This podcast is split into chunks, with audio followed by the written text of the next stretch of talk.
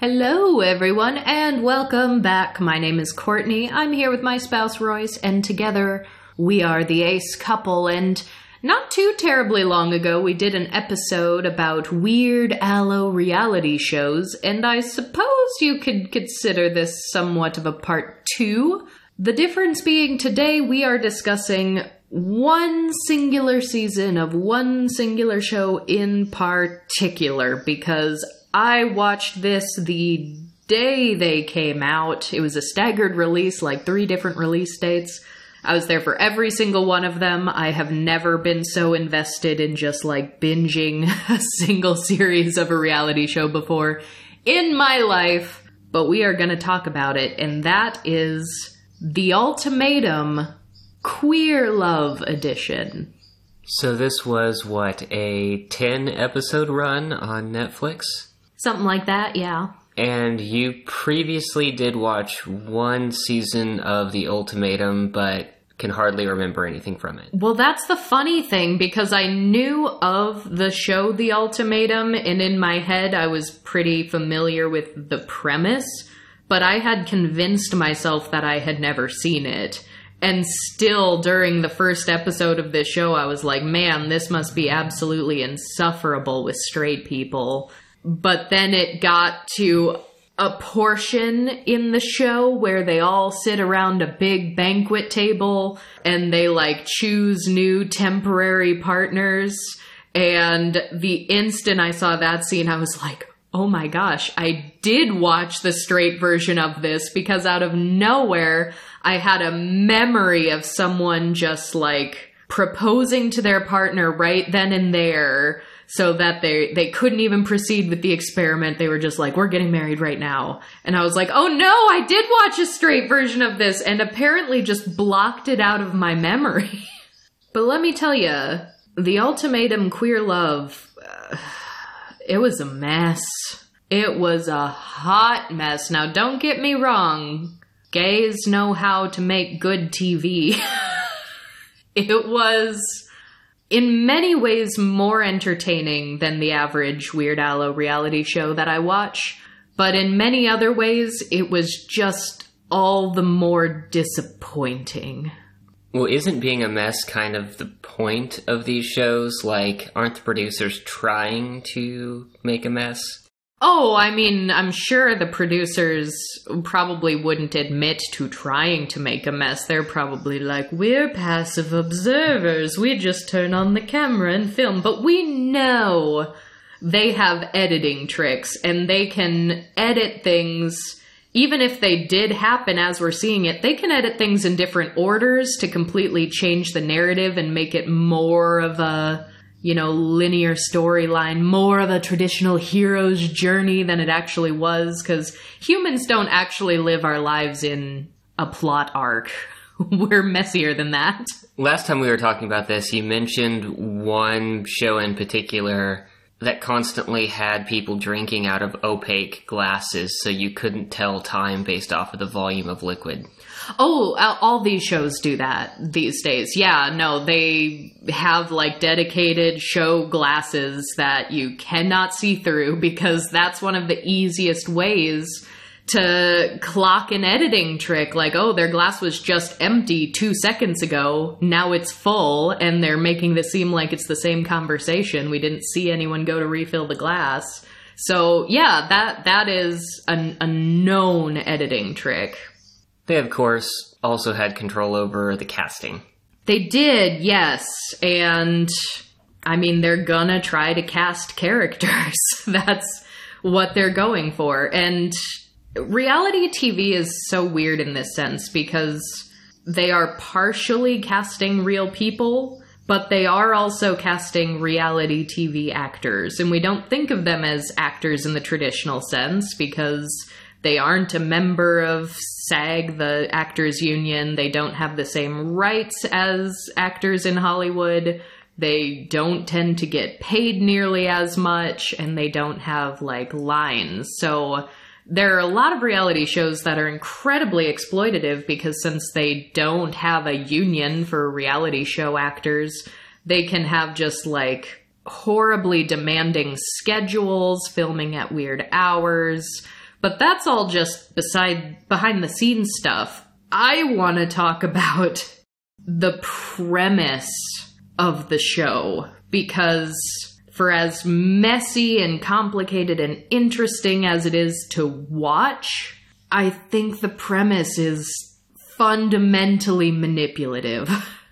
so, in the ultimatum, the concept here is we have several established couples who have been seeing each other for at least some amount of time, some a little longer than others.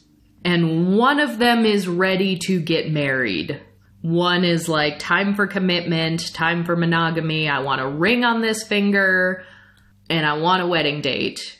And the other party in the relationship is not ready for that. So the ultimatum, the titular ultimatum is we're going to get engaged right now or we are breaking up. That's the premise. That's the concept. Someone has issued this ultimatum engagement or bust, which inherently I feel weird about because ultimatums kind of fundamentally seem manipulative. Like if two people are in a monogamous relationship and they both want completely different things out of their relationship and their life, then to me, that needs to be either a collaborative conversation where both people can be sufficiently satisfied with whatever outcome they come up with, or the person who isn't getting what they need out of that relationship needs to be the one to walk away. but the very nature of this ultimatum seems to me like say for the sake of argument say i'm the one who wants to get engaged. Like I, I want an engagement i want a fiance i want the traditional wedding and that's something i want right now. And i know that that's not something you as my partner are going to give to me and we've discussed this and that's not something you're ready for.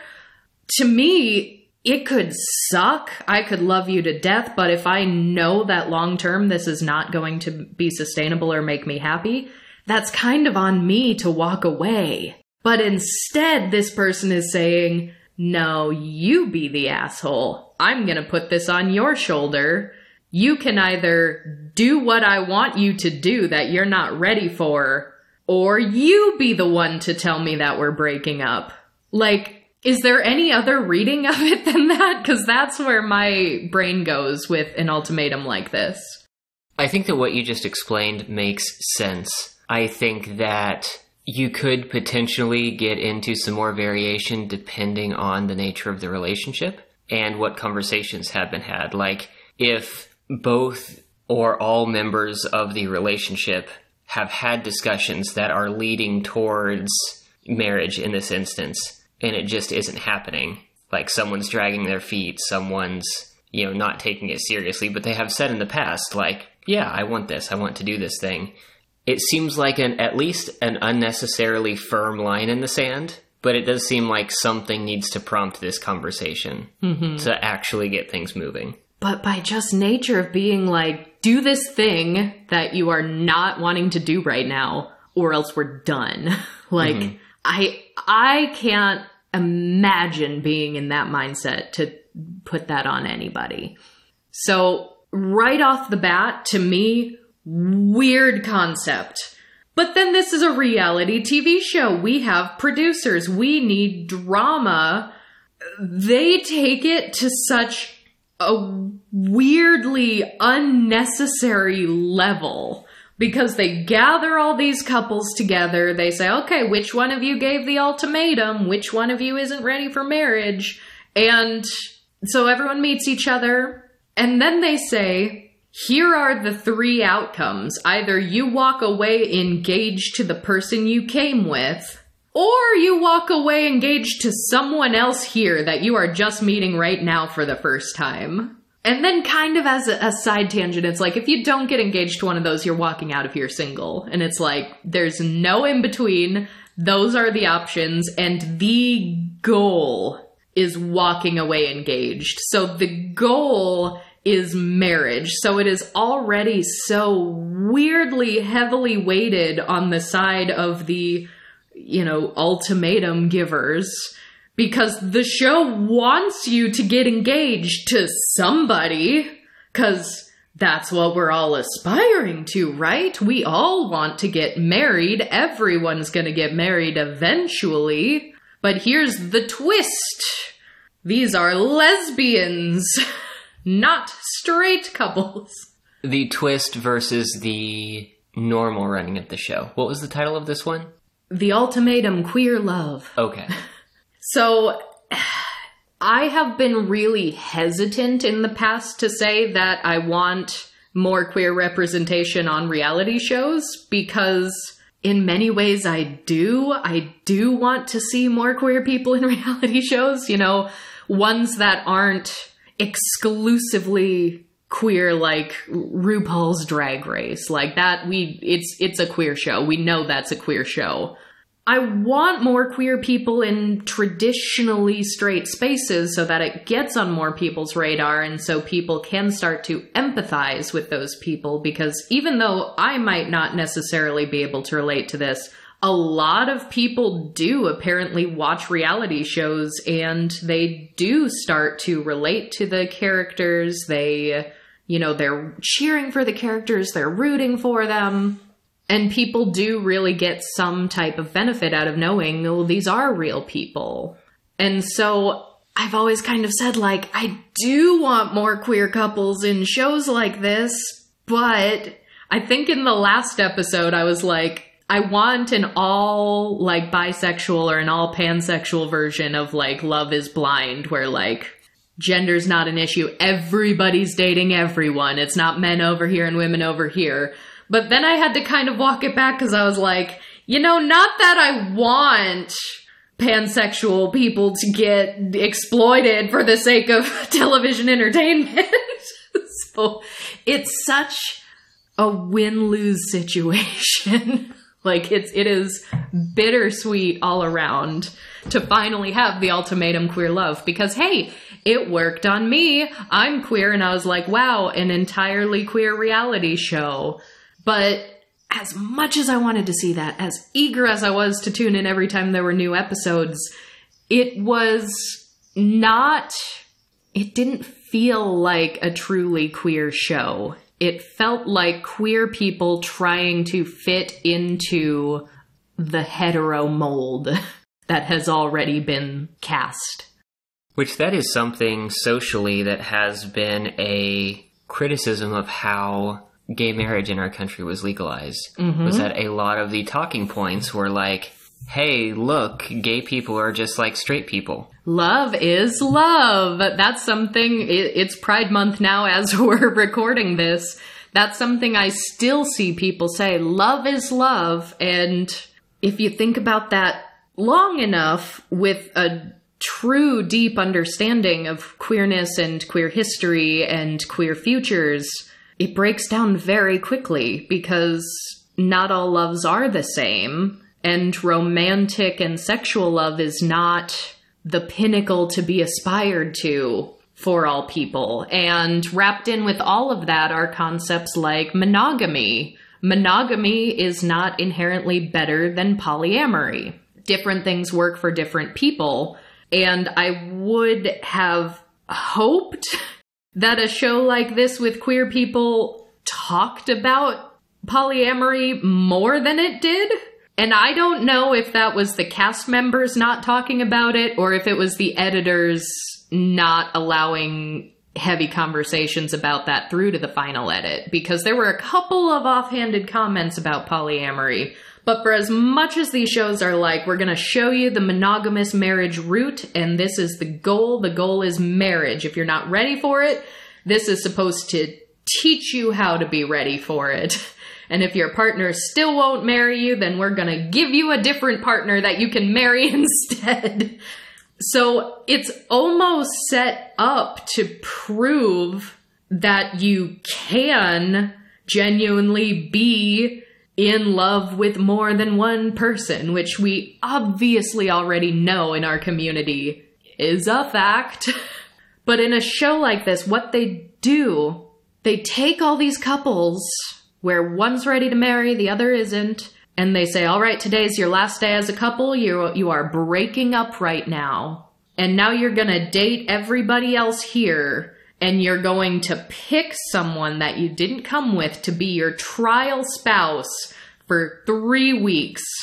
Okay, that's what I was going to ask. I was wondering if the show paired people up or not. And if they did so, did they pick the people who wanted marriage and pair them up and the people who didn't want marriage and pair them up? But it is no, choice. yes, that's the weirdest thing. Like, you can take someone who's like, I am ready for marriage right now. I love my partner, but, you know, biological clock is ticking and I want kids, which is a thing that even in queer love, they were saying, some of them.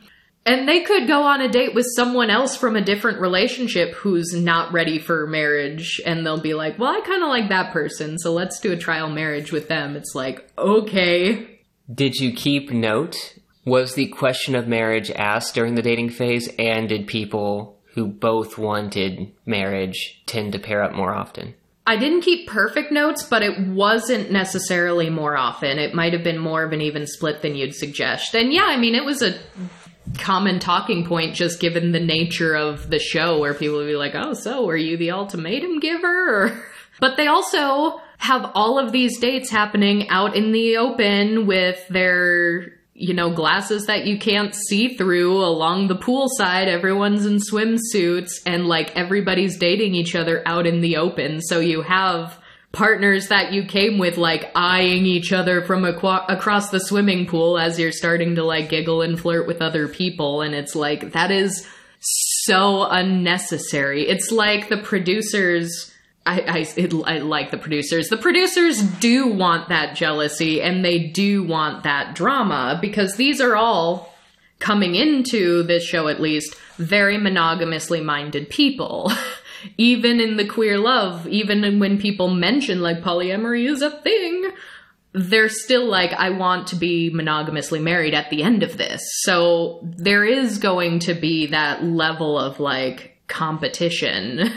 And it's just so unnecessary. That was my critique of so many of the other straight shows. It's like, oh, you just broke up with this person, but now let's get everyone together at a pool party, you know? very, very weird. So let's talk about because I did make some notes because I wanted to dedicate an episode just to this because this was in a way what I was asking for, but also something I knew I was leery of and was skeptical about. So I wanted to pay attention to the details more so than the other shows. There was, for example, a cast member named Mal, and Mal's partner was Yoli coming into this. And since you see the different dates happening separately but still within eyeshot of everybody, sometimes there are these weird edits where the editor will say something that one partner said over here in a date, and then they'll show the other partner on their other date saying something that like almost directly contradicts that. And I'm like, okay, first of all. And so, like, Yoli at one point on a date with someone else was saying, yeah, there's not enough sex in in my relationship. That was that was a thing she said. And then it cuts over to Mal during the same episode and Mal said she did not use the word demisexual or anything on the A spectrum, but she was very specifically saying on her date that she needs a strong emotional foundation before she can explore anything physically romantic. So, whether or not she identifies anywhere on the spectrum or might in the future, that was giving very sort of demisexual based definition vibes. And I was like, oh, that's interesting. I'm going to make a note of that in case that comes up again. But then I wasn't prepared for the word asexual to actually be dropped in the way it was with a different set of partners. Buckle up because Xander and Vanessa. Vanessa is what we would call the villain of the season. These are all in many ways real people. Sometimes it's revealed that people might only be there for the fame or the fun of being on a TV show and aren't really sincerely like dedicated to the concept. And I'm not saying that that's Vanessa, but I am saying that everybody seemed to hate Vanessa except for the partner she came with, who was vehemently defending her. Good partner, by the way. Like, you should do that to your partner. That's not a bad thing. But there were just these clues that Vanessa was probably not the best partner to Xander. And lots of other cast members felt it too. Like, there were so many cast members being like, Vanessa is a fake person. She's starting drama. She's causing issues.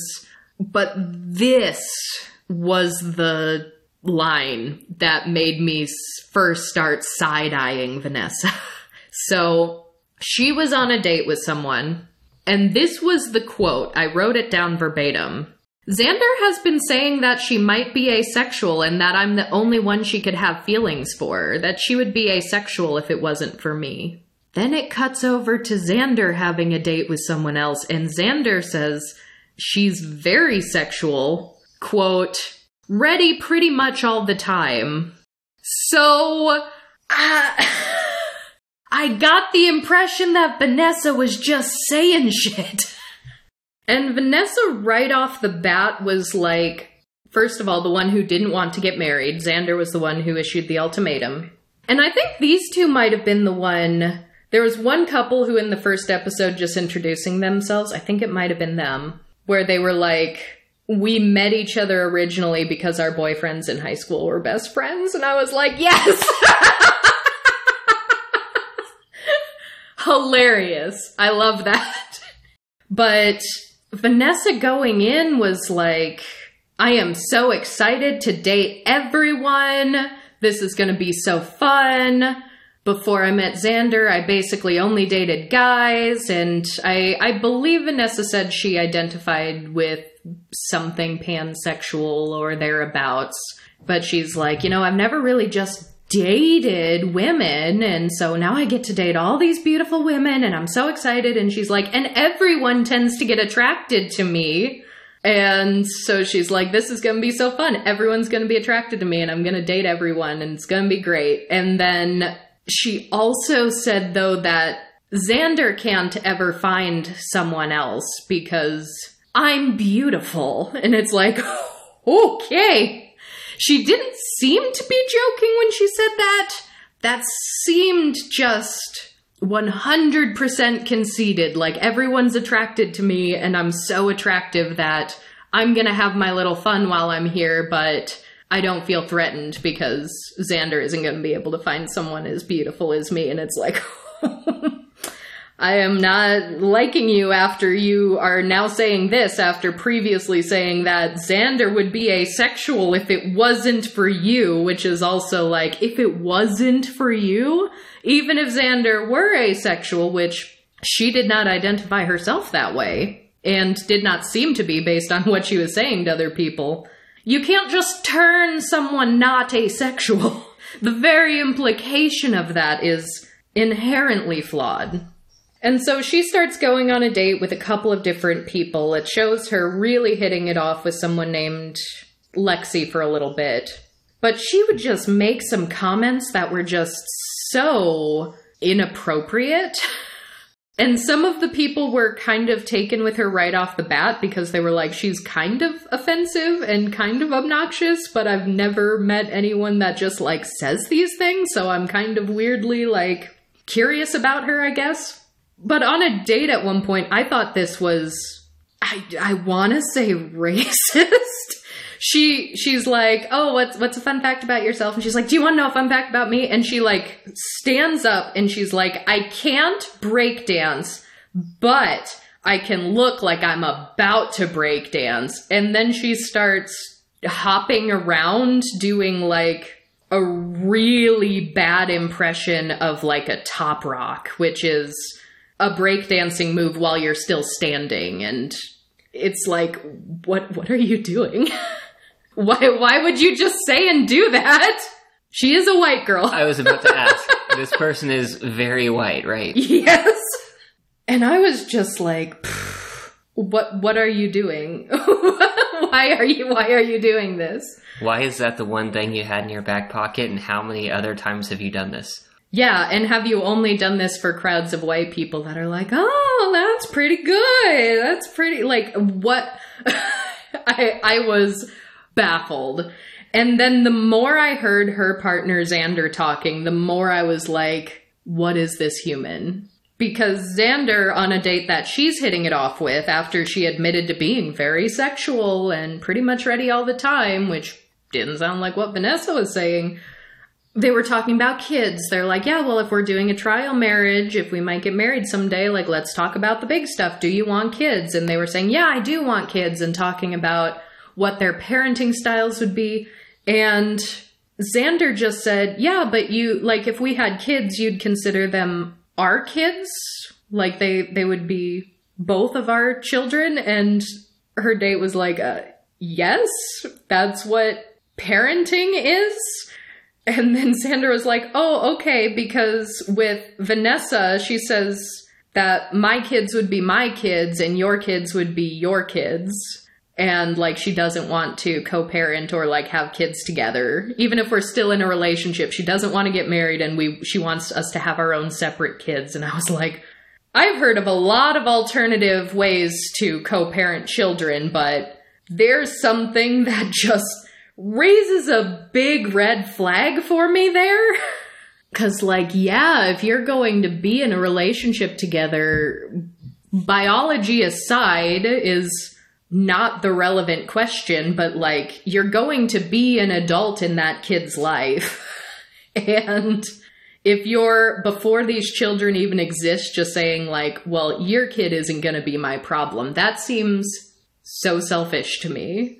Because for me, even not co parenting and not being in a relationship with someone with kids, I am such a like, it takes a village mentality person. And I love kids that, like, if my friend who has a kid is like in a bind and really needs someone to watch them, I would be like, yes, I would be happy to watch your kid. Anything. Because, like, adults do need to look out for kids. There's such a vulnerable population that I can't imagine just preemptively being like, I'm not going to care about your kid if you ever have one. It's super weird. I've never heard anyone say anything like that before.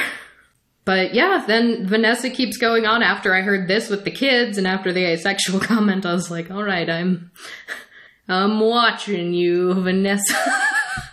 but she was even like, oh yeah, I mean, sure, I love Xander, we have fun, but like, if I get bored, then like I get bored and that's that. And making comments about how she doesn't want to be with a stable person.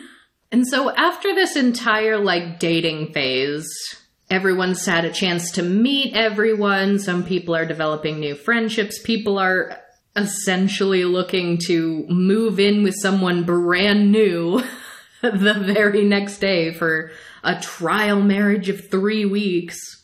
Which I don't know who came up with this concept, but why is this show pretending like this is going to illuminate you and give you all of the answers? This will help put a rest to this ultimatum. Everything will be clear to you now if you just get thrown in a wildly out of left field situation that doesn't really happen in the real world. As much as these are real people being cast, you're not putting them in realistic situations. You're treating this like this is normal and a genuine means to figuring something out. But this isn't how people work.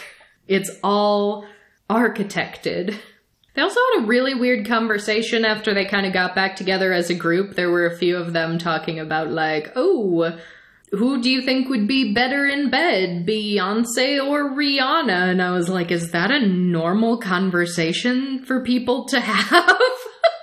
I'm kind of glad I've never been a part of a conversation like that because I would just be like, I'm rendered uncomfortable by the very nature of this theoretical question. yeah, I know that people have celebrity crushes, but I don't really understand the concept. Speculating like someone's bedroom habits, I think, period, is weird. like celebrity or not, if you're ever looking at a person and being like, hmm, are they good in bed? Are they better than this other person in bed? I think this person would be really like that is weird to me. I am made uncomfortable by the fact that I feel like people have done that to me in my life. There are also these things, I don't know if other aces listening can relate to this, but I imagine there used to be these things that would go around that were supposed to be like read in a positive light that were just horrifying for me because there would be these posts that's like, remember, you're someone's reason to masturbate. or they'd be like, just a casual reminder that you were the first person that somebody out there masturbated to. And it's like, is this supposed to make me feel good? Cause I don't feel good.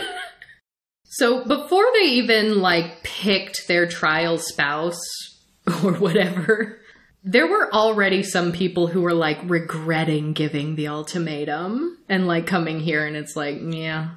They were regretting being on the show as Yeah. of like day one. Yeah. Okay. Well, because you're you're seeing your partner of usually a few years. Most of these people were together a few years. Like technically you're broken up now, which is also a weird thing to pretend because most people are still hoping that they're going to get engaged at the end of this. So, They're on a break. oh my gosh. We're gonna talk about this on a break business because what I saw were a bunch of queers that watched too much Friends and not enough Golden Girls. yeah, there. I literally wrote in my notes further down. I was like, "Why are we? We were on a breaking this." Like, don't don't you be pulling in this Friends nonsense drama to my queer TV show? Uh-uh. Like seriously, all we needed was for the U-Haul to pull up so that they could move furniture and yell pivot. Man, that show really did not age well.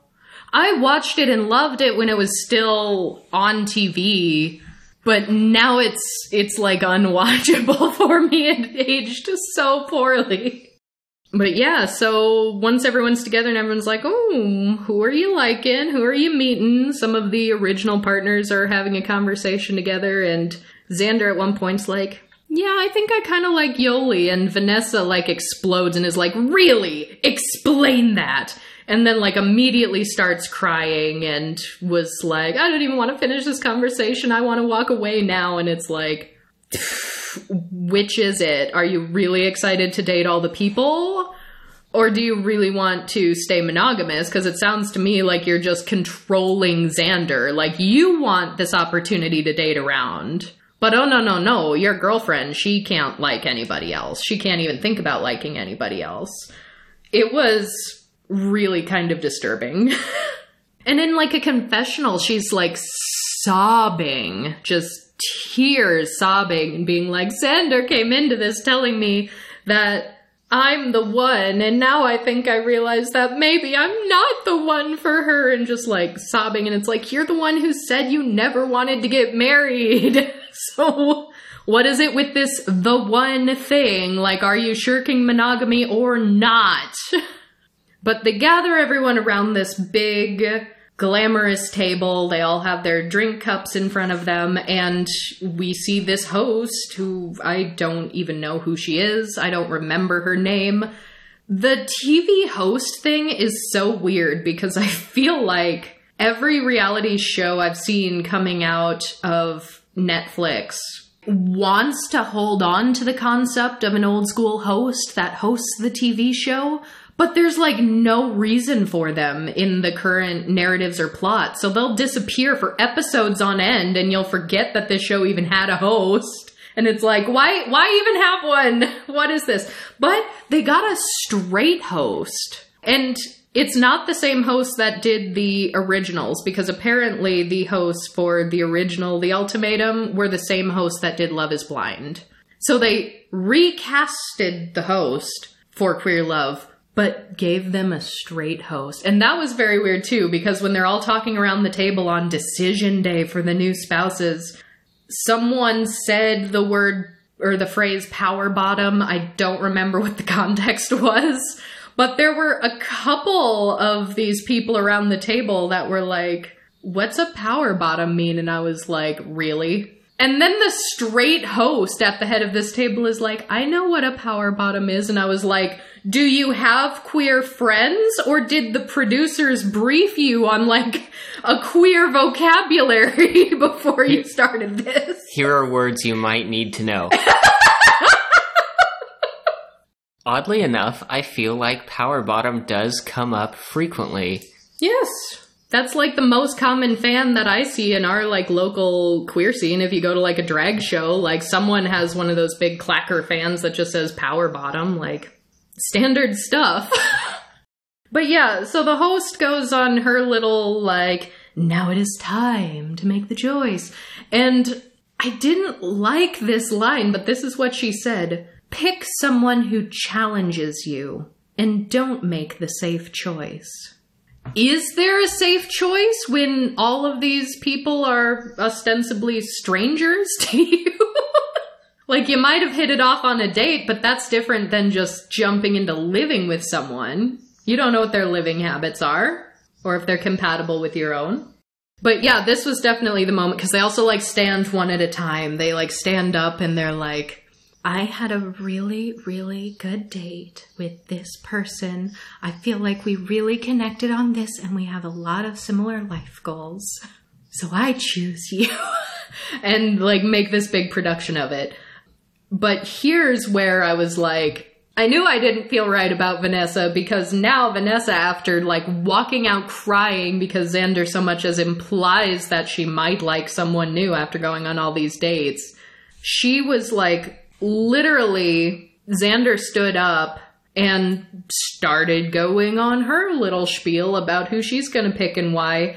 And Vanessa cuts her off during her big like decision making scene like just interrupts her and starts like yelling and talking over her and it was really uncomfortable and then the camera cut to her several times like very obviously glaring daggers across the table at Xander and like mouthing fuck off repeatedly to the point where the other cast members were like, Vanessa, how dare you do that to Xander? And everyone was like, you came here with her claiming to love her and this whole table has been watching you be nothing but disrespectful to her this entire time and she has done nothing wrong and and like everybody was getting in on it and and then poor Xander was like guys don't gang up on Vanessa like you don't know her the way I know her. She's really, you know, a, a, sweet, genuine person, and everyone's like, "No, girl, she's terrible. she's treating you horribly."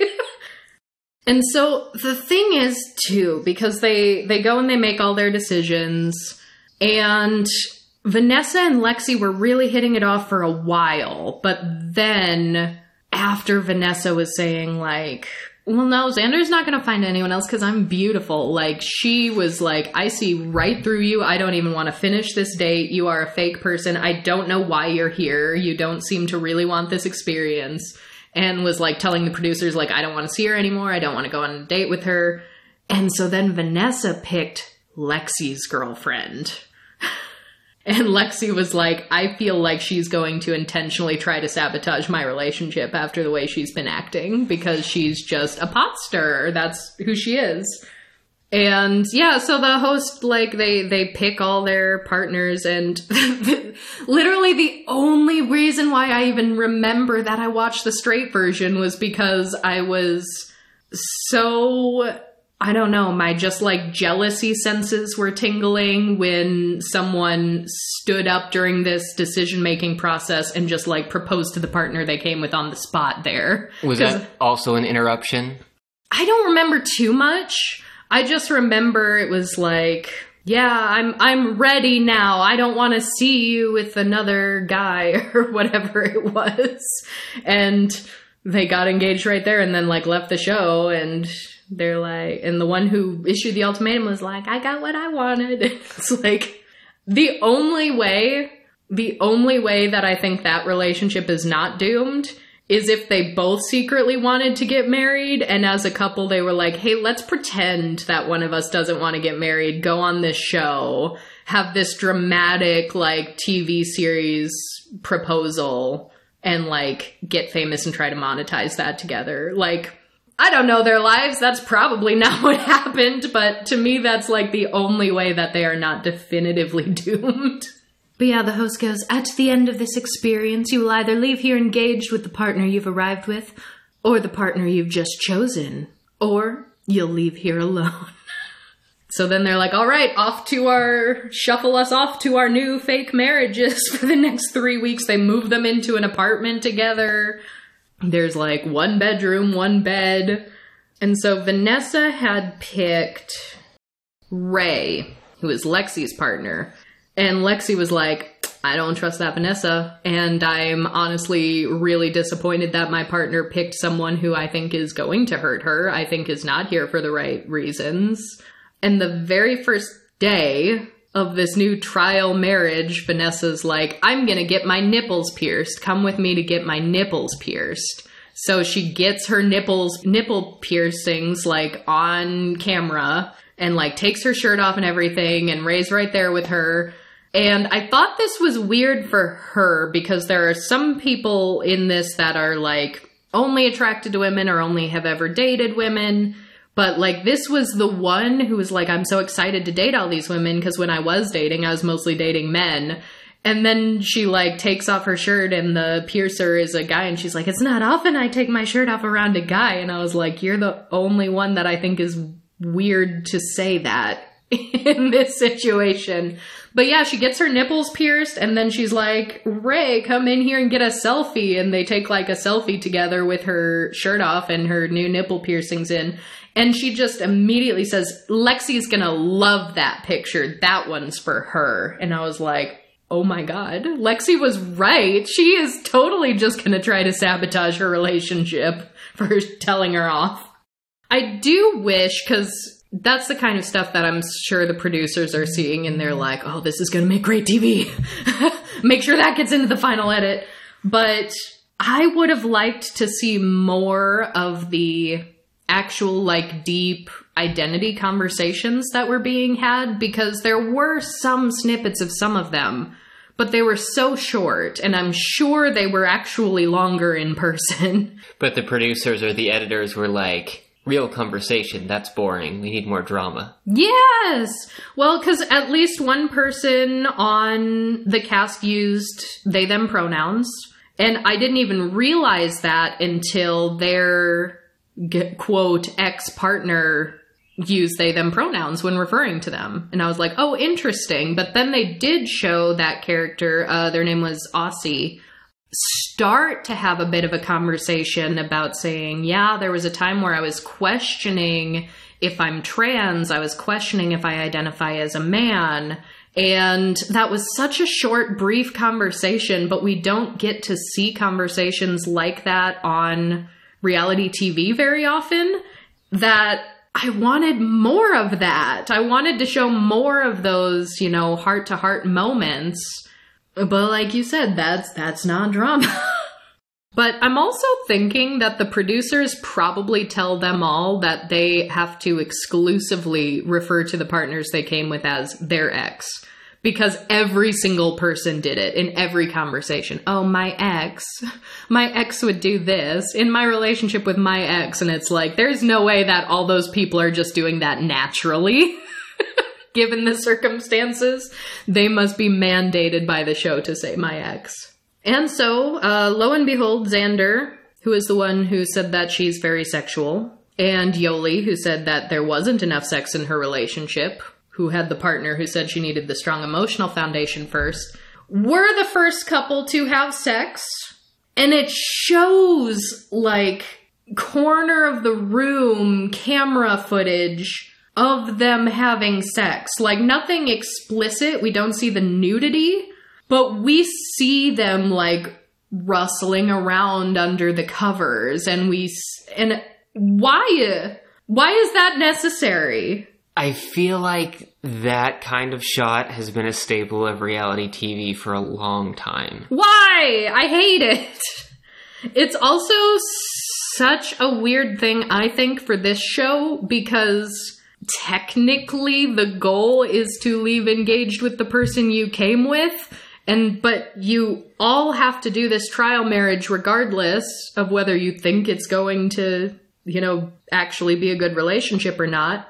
And so, like, your partner that you came with is gonna be watching this show. And so it's just like the next level of having all your dates out in the open so everybody can see everyone's dates, but it's like everyone's going to see every time your partner had sex with someone else, which it's such an extremely monogamous show that they're going to do that for the sake of drama, hoping to stir the feelings of envy or hurt or whatever else there may be. But yeah, and you know, um, back to Vanessa and Rae. They also had sex pretty early on. And Vanessa was like, woo, this was like a slice of freedom after we've both been in jail for so long.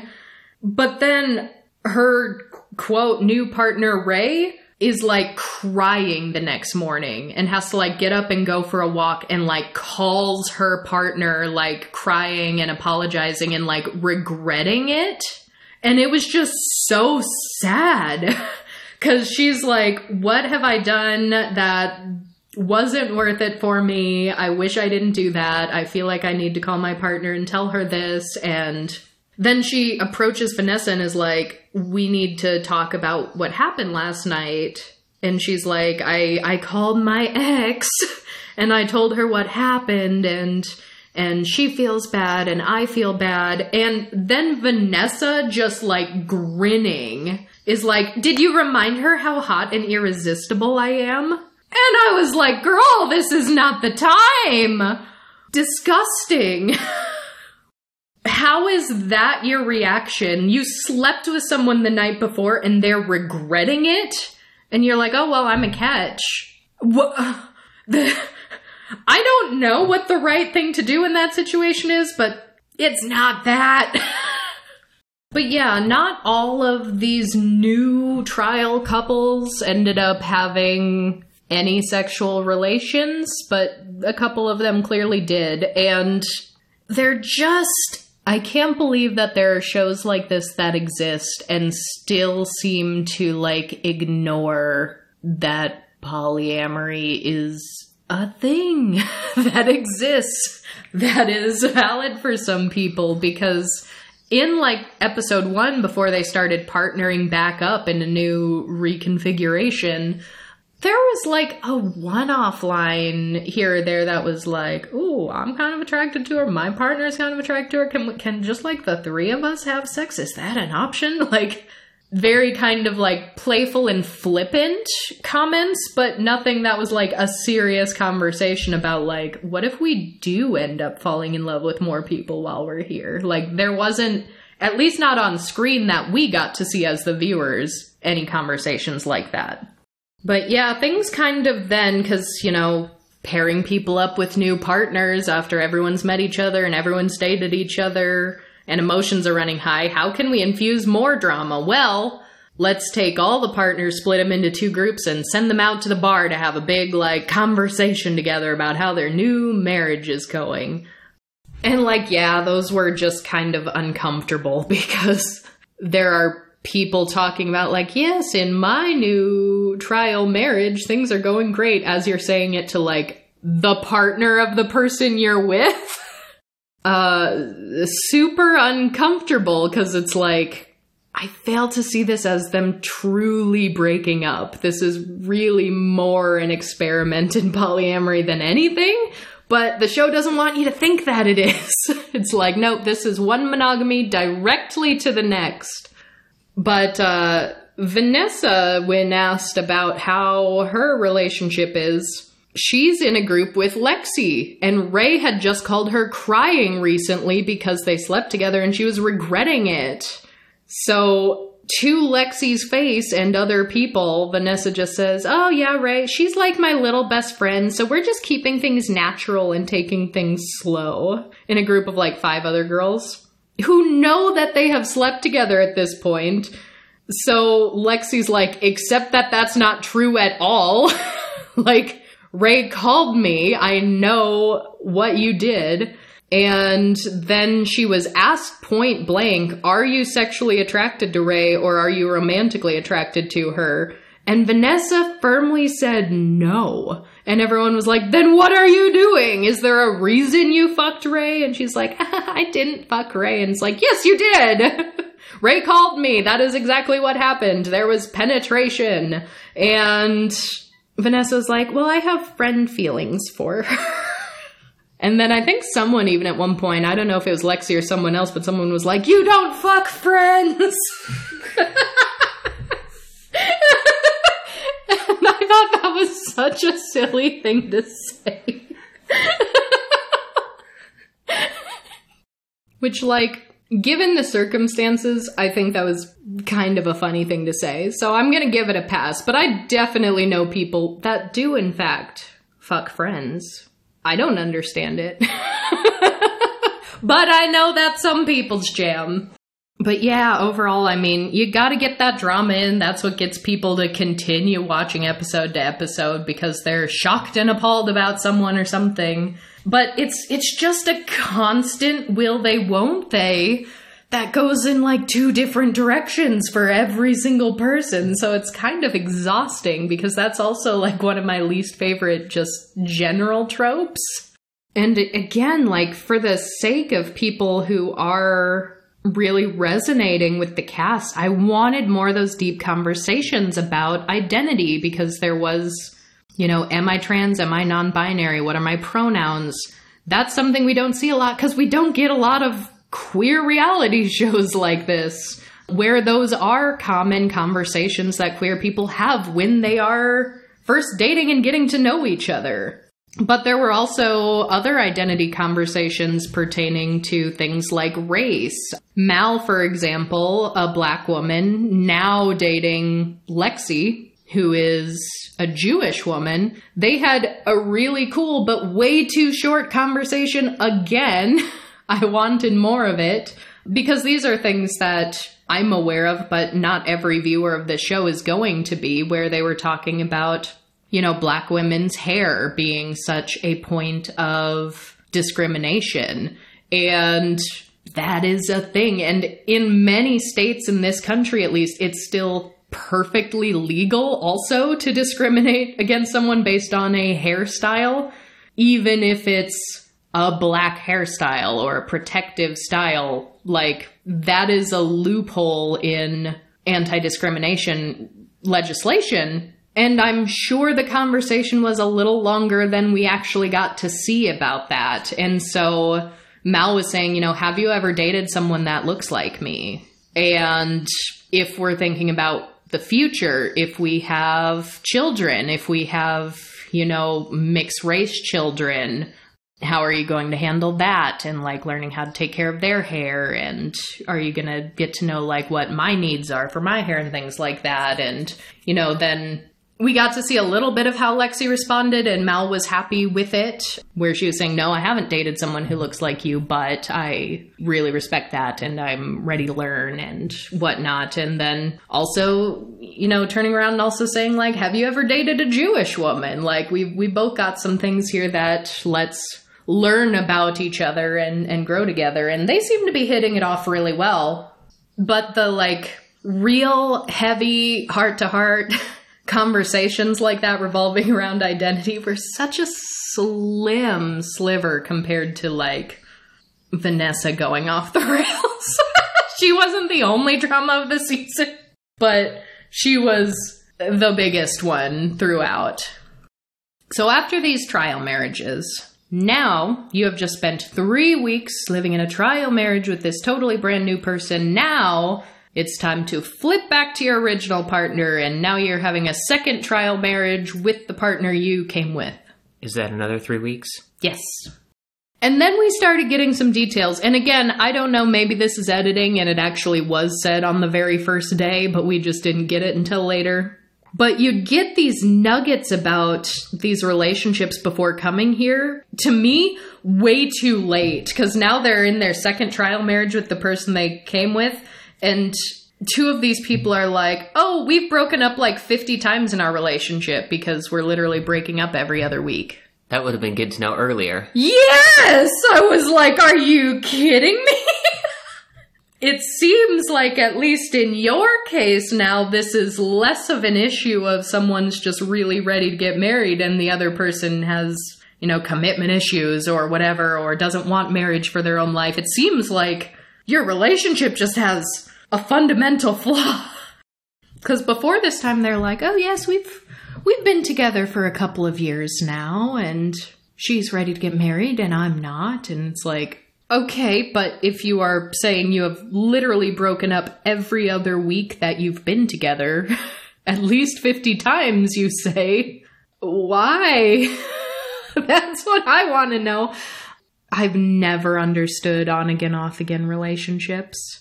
I know some people do just like find themselves in a spiral where they're constantly breaking up and making up, but my brain could never, never there's also this still very weird, like pseudo scientific, pseudo therapeutic undercurrent to this show. And I mentioned this in our last episode where we covered several different shows of the weird allo nature, where they won't call it like it is and be like, this is a reality show. We're putting people in unusual situations. They're like, this is a social experiment to determine if love is blind.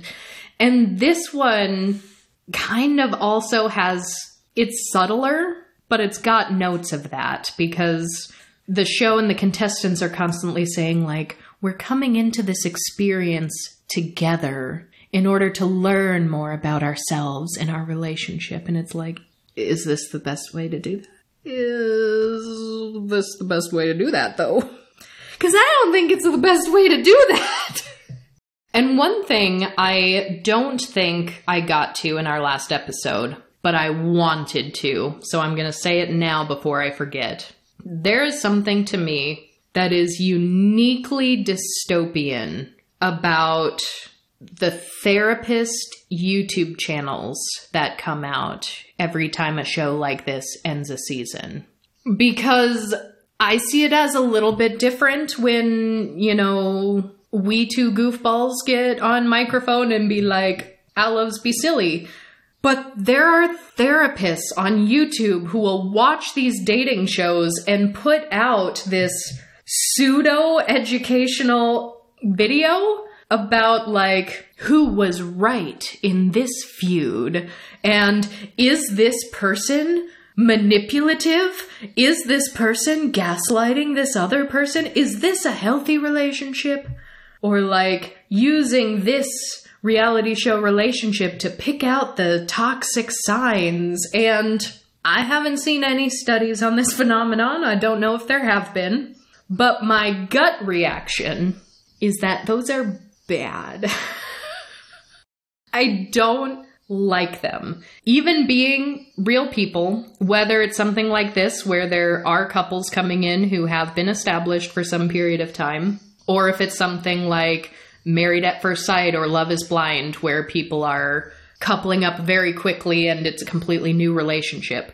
They are real people, but these are not real circumstances. They are not and they are edited and they are rearranged and they are trying to show the drama and they're trying to get ratings and make good TV. And I'm sure there are therapists that are doing this that don't have any malintent. I'm sure they're not nefariously being like, I know that this is wrong, but I'm going to do it to make money off of it.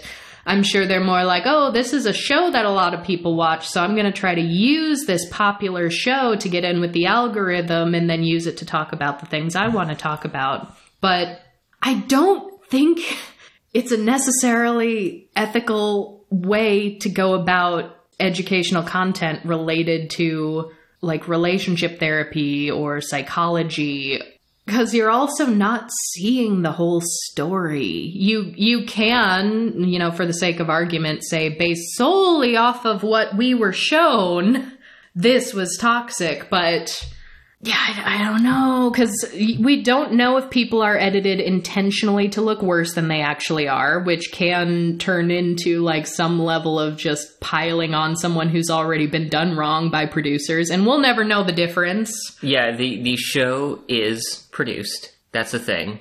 You're also kind of armchair diagnosing people without their consent. Mm-hmm. And these are not like yes, that. I know that there are some situations where large enough public figures legally have their privacy rights basically thrown out. Yeah. But as you mentioned, these are not exactly super public figures, even if the show gets popular. They're not used to that. Mm-hmm. And I doubt the show prepares them for what it's truly going to be like afterwards either.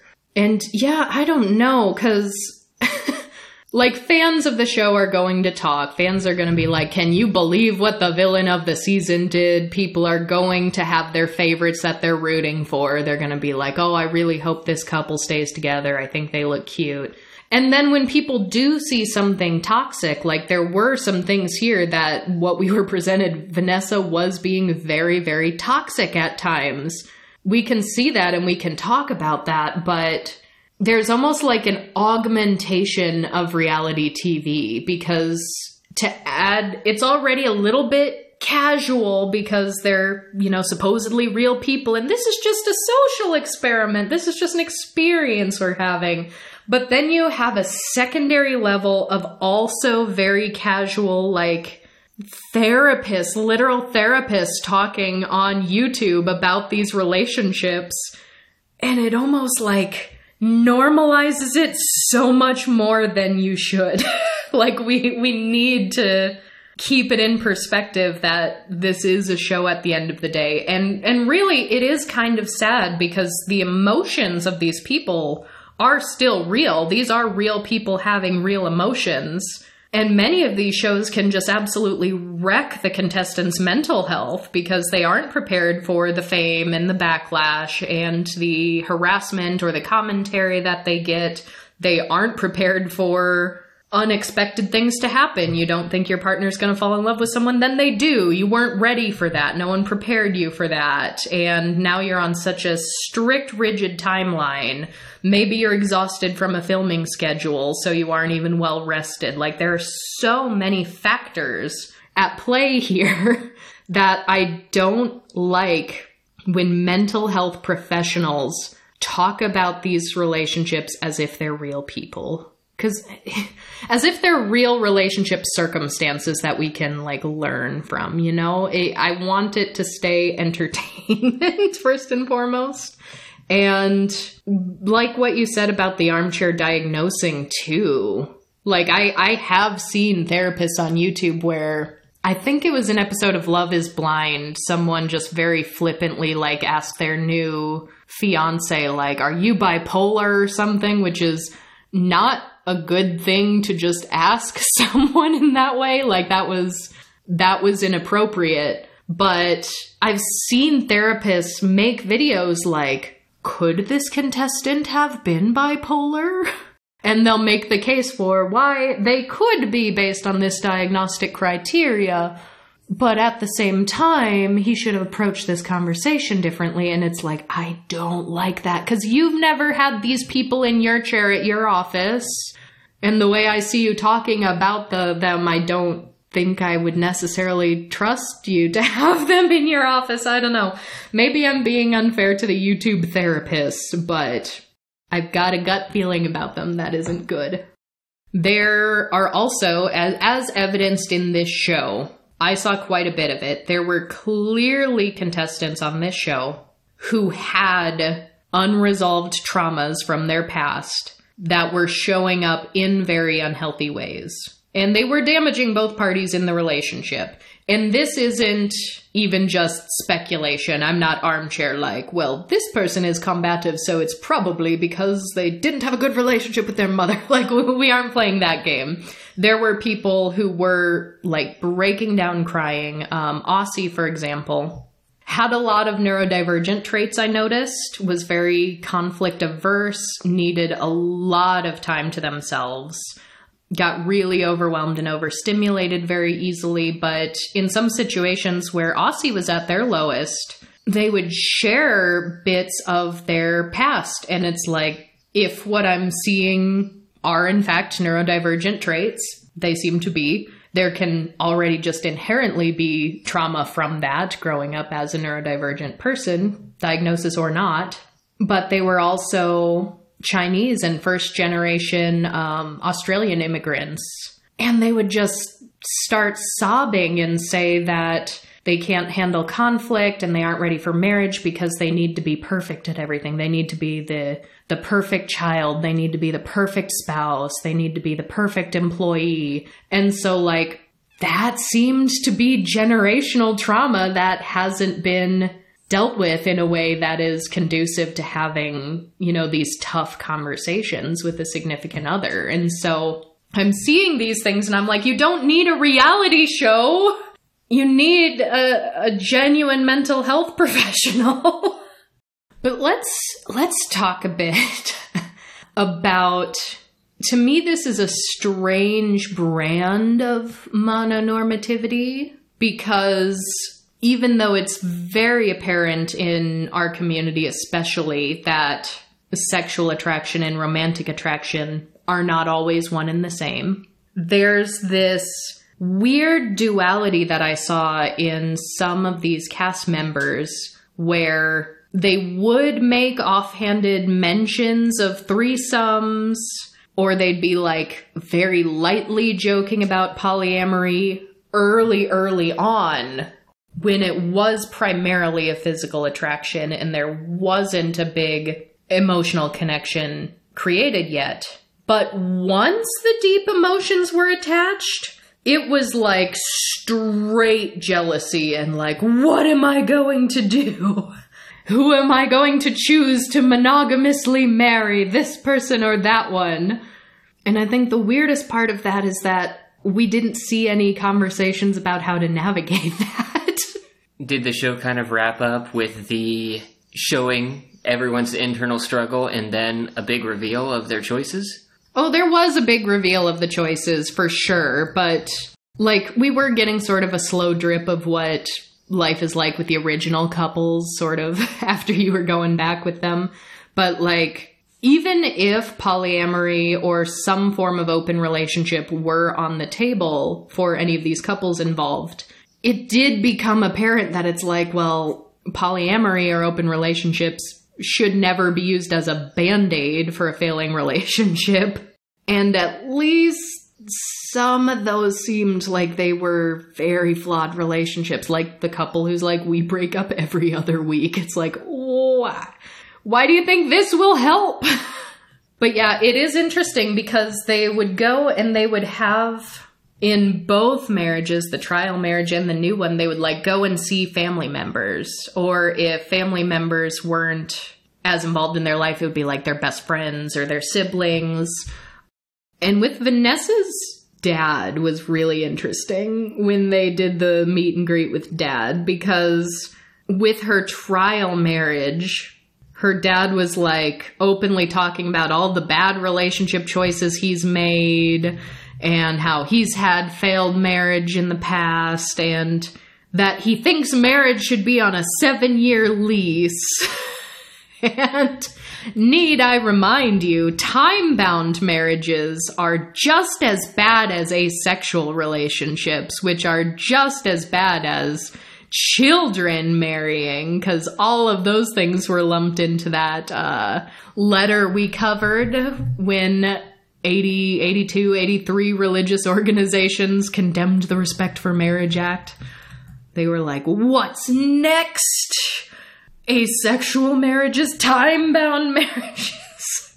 But yeah, when, when he said that, Vanessa was also like, see, this is where I get my marriage ideals from.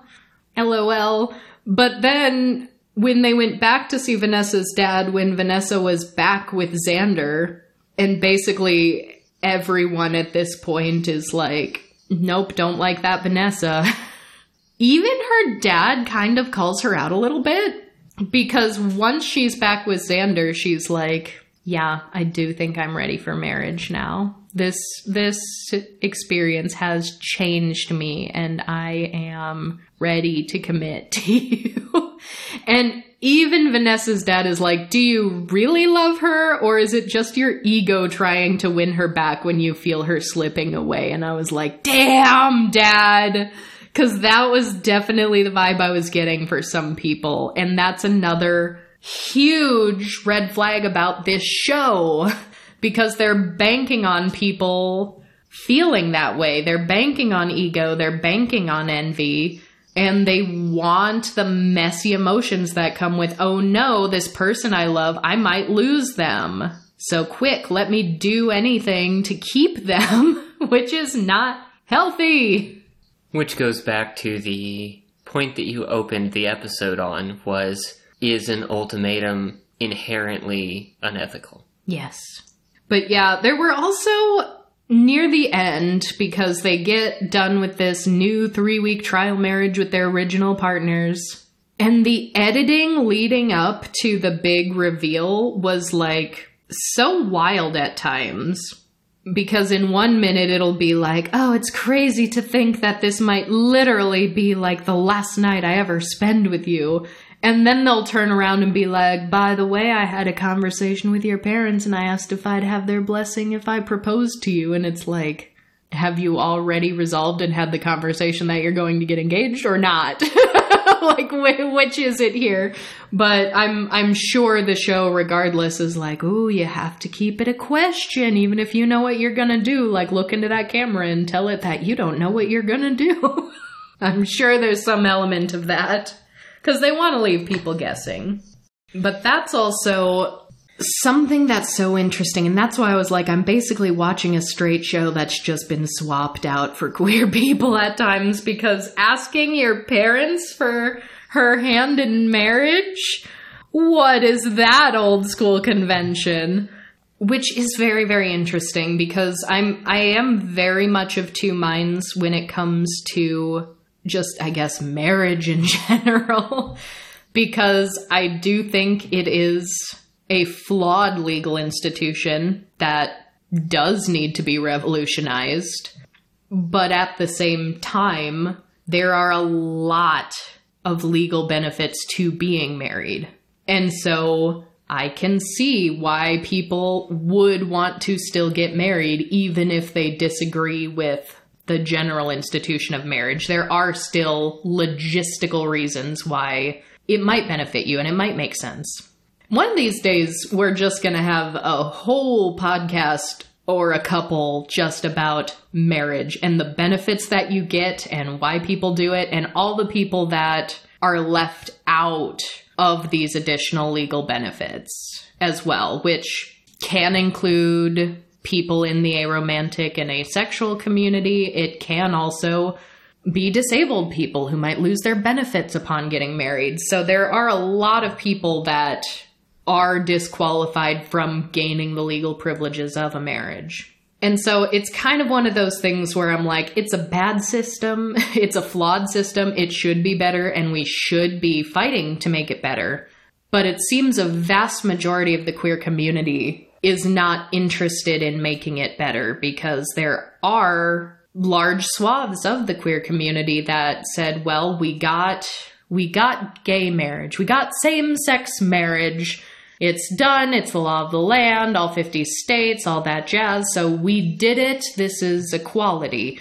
This isn't equality. It's not equality. It, it is not. And we need to stop talking about gay marriage as the end all be all to equality. But I know that that is an ideal that a lot of queer people do have. And for a lot of same sex couples in particular, like they grew up in a time where they probably couldn't have gotten married in their state and they were there for Obergefell versus Hodges. So that was a big triumphant moment in the queer community and as someone who might want to enter into that institution, as someone who may want to get married and get those additional legal benefits and protections that a marriage affords you, to them, that is still an immense privilege to be able to do that freely and openly. And I don't think that should be ignored because it is a privilege. and I can't begrudge people from marginalized communities, especially for wanting to, you know, soak up as many of the privileges that they're able to get their hands on. But I wish more people paid attention to those that are left out of this conversation for which the institution is not fair and equal for. And there's even a question of what marriage means and why a contestant rushed into, you know, someone had a doomed marriage previously in her life. And she was even saying, you know, what does marriage mean to you? And someone was asking her whether or not she wanted a real marriage or just an ideal of marriage, but they didn't actually hardline define it. and that was again weird. I don't know if it was a weird editing trick or if they just got stumped and couldn't actually answer what marriage meant to them. But the conversation partner here was was pretty much like, well, you didn't marry for love, you married a business partner, as if that is always inherently a negative thing or as if they couldn't have possibly been maybe misreading their own emotions at a younger stage in their life, which can happen. You can think that you love someone in the moment, but then with a couple years hindsight and whatever healed wounds need to happen for that relationship, you you can look back on it and be like, yeah, that wasn't that wasn't it. But there was this big overarching just like moralizing of rushing into marriage for the perceived wrong reasons which I thought was very, very interesting. And I have a lot of thoughts about it because I do think each individual relationship on an emotional level is going to be defined differently for each couple. You have to set your own grounds and make your own rules for your relationship if it's going to flourish. But marriage is a legal contract and it comes with tax implications, it comes with housing implications.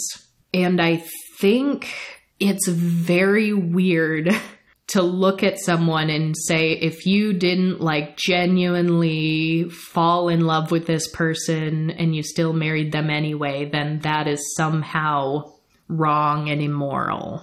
Because I don't think that necessarily has to be the case. I think in a romantic person who does have some sort of queer platonic partnership, even if they have like a best friend and the projection of your life is going in the same direction and you think the two of you could benefit from what marriage has to offer, I don't think it's a bad thing to use that system for what it is currently. I still think we should work to improve upon it because it is flawed, but if it's there and it'll help you, why are we moralizing the love and the romance that's there? I didn't I didn't like it. I didn't like that conversation. But then this was an even weirder facet of it for me because they're throwing all these people into these trial marriages before their second trial marriage with their partner.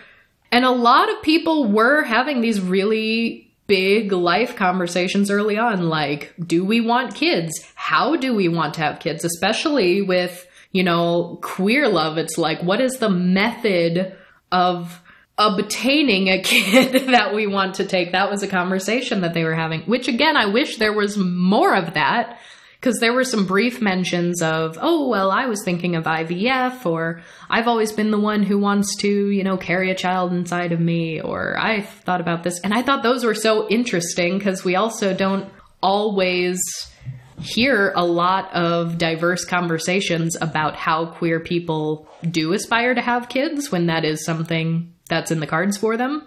But IVF is the one that gets thrown around a lot, and that's not even the only option. Like there's IUI, which is a slightly different method and all all these other things. Why someone might want to be the one to carry the child if both parties in the relationship are able to do so or are we going to have two kids and take turns? Like I think those conversations are interesting. I wanted more of those, but instead those conversations were really overshadowed by like financial matters that hit really oddly. And if you're earnestly going into this saying, yeah, I will either get engaged with my partner or maybe I'll get engaged to someone else and you're actually open to that, you kind of do, oh, here here's an here's a throwback to an old episode. You kind of do need to hardball a little bit. Remember hardballing? The new Generation Z dating like a CEO. that was a goofy article. Is that how you end up married to your business partner? That's how, yes, that is how you end up married to your business partner, indeed. But you do have to talk about, like, do you want kids? Do we want to buy a house?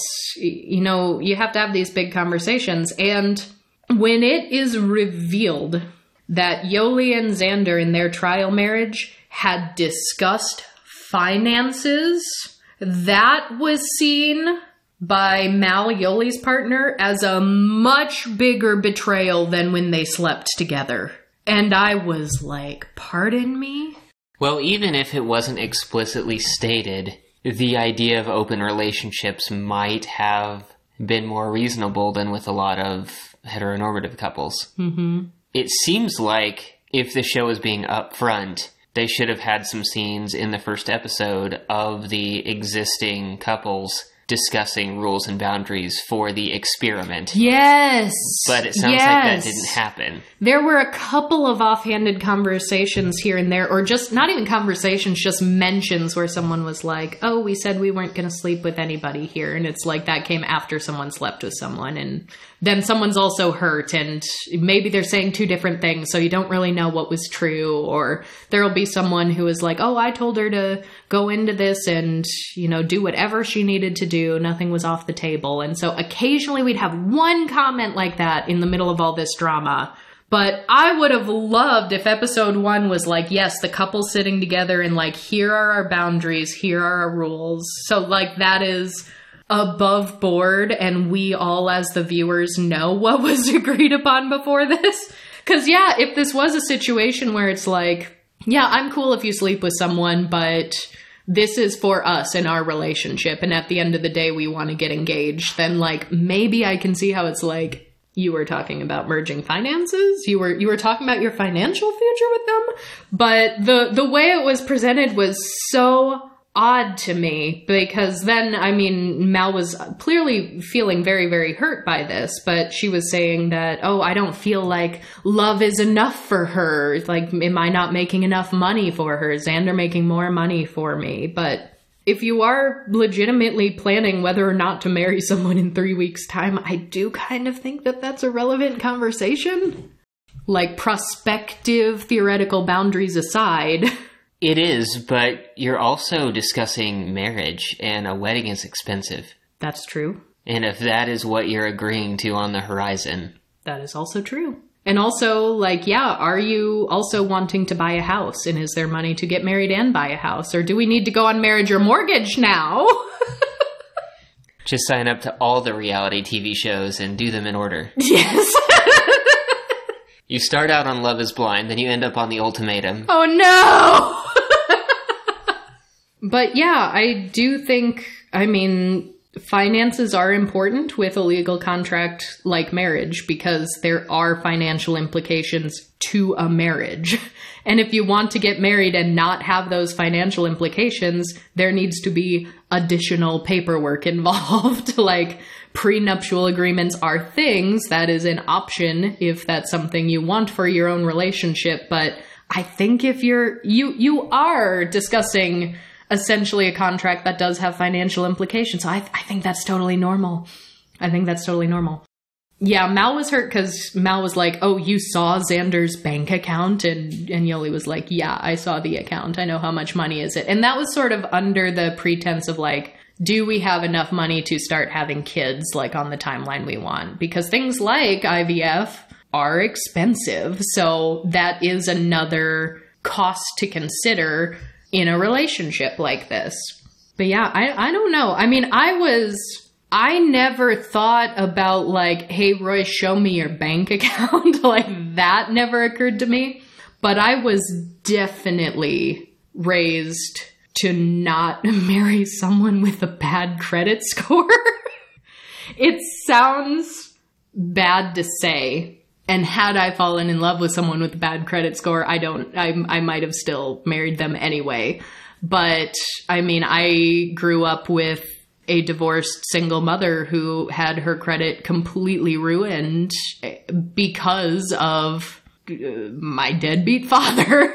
so it was it was definitely like I don't want your life to be ruined like mine was. So this is important if you are ever considering marriage like make sure you know that person's credit number, credit score. So I do think I legitimately asked you your credit score before we got married, but I think that was about the extent of that. I don't really remember that. We may have had some. Oh, it was early. I can't remember if there were circumstances. I guess that would have been before we bought a house, so we mm-hmm. wouldn't have just happened upon it. But like my credit score was weird because I didn't have a credit card for a very long time.